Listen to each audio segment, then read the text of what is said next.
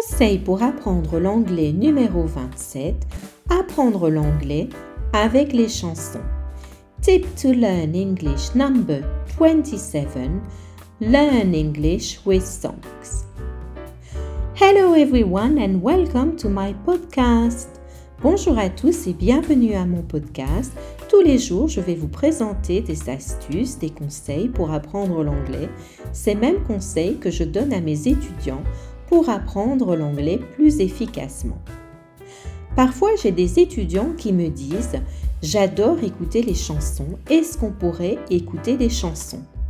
Sometimes I have students who ask me to listen to songs because they love it. Alors, ce que je fais, je prends des chansons et je fais des exercices à trous. Donc, c'est très simple. Je vais sur Internet et je cherche donc paroles de chansons. Sometimes what I do, I do a fill in the cup exercise. And very simply, I go on the internet and I find the song lyrics. Puis donc je fais ce petit texte à trous et donc nous écoutons la chanson et l'idée c'est de retrouver les mots. Alors l'idée c'est de faire des trous avec des mots utiles, par exemple des verbes ou bien des noms, et de faire paragraphe par paragraphe, faire un paragraphe des verbes, un paragraphe des noms, comme ça, il y a une certaine logique. Et donc de réfléchir quelles sont les choses qui sont utiles aussi dans cette chanson. So what I do, I do fill in the gap exercise paragraph per paragraph and I choose the same type of words for each paragraph, for example, verbs or words. Then we listen to the song and the student has to fill in the gap. Donc ça c'est utile particulièrement pour les gens qui ont en intérêt dans la musique. Donc ça, je vous avais dit qu'allier du plaisir à l'apprentissage, c'était vraiment une façon d'apprendre plus efficacement.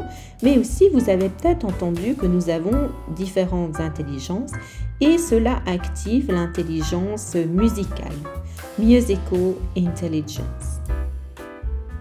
Parce qu'en fait, il y a des gens qui sont plus propices à l'apprentissage en apprenant.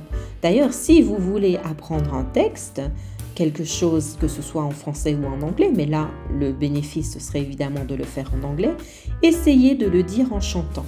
Vous allez voir que c'est beaucoup plus facile. Say it while singing it. Parce que apprendre en chanson, cela vous permet aussi d'être détendu et relax. Donc vous allez mettre votre corps dans cet esprit de relaxation et vous allez, et vous allez émettre les fameuses ondes alpha.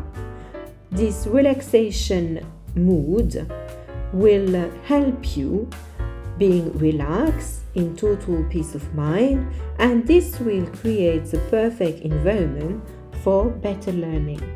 Cela utilise aussi votre centre d'intérêt, your interest, et je vous avais dit que c'était toujours mieux de faire les choses qui nous intéressent.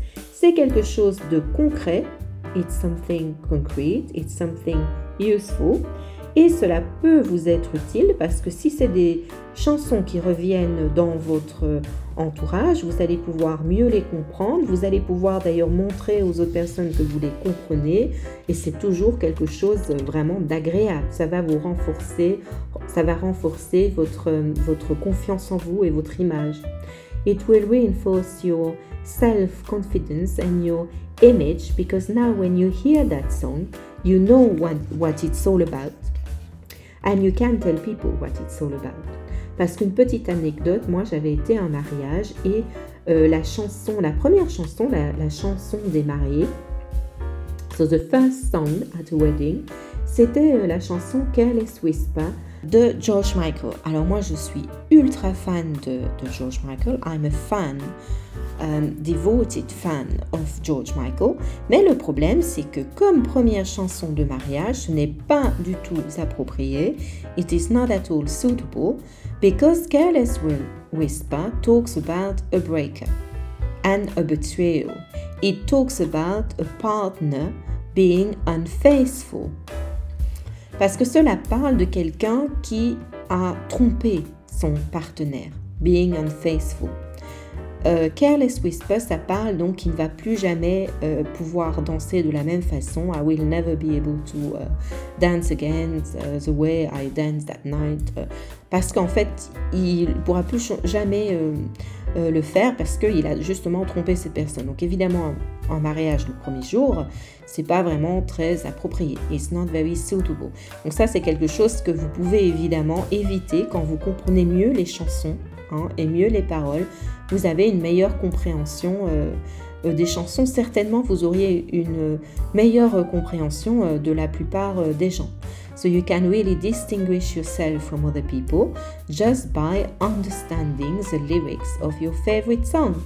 Donc ça, c'était mon conseil numéro 27 pour apprendre l'anglais avec les chansons plus efficacement.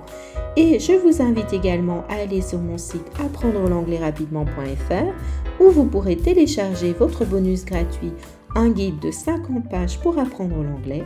Et je vous dis, see you later. Bye bye for now.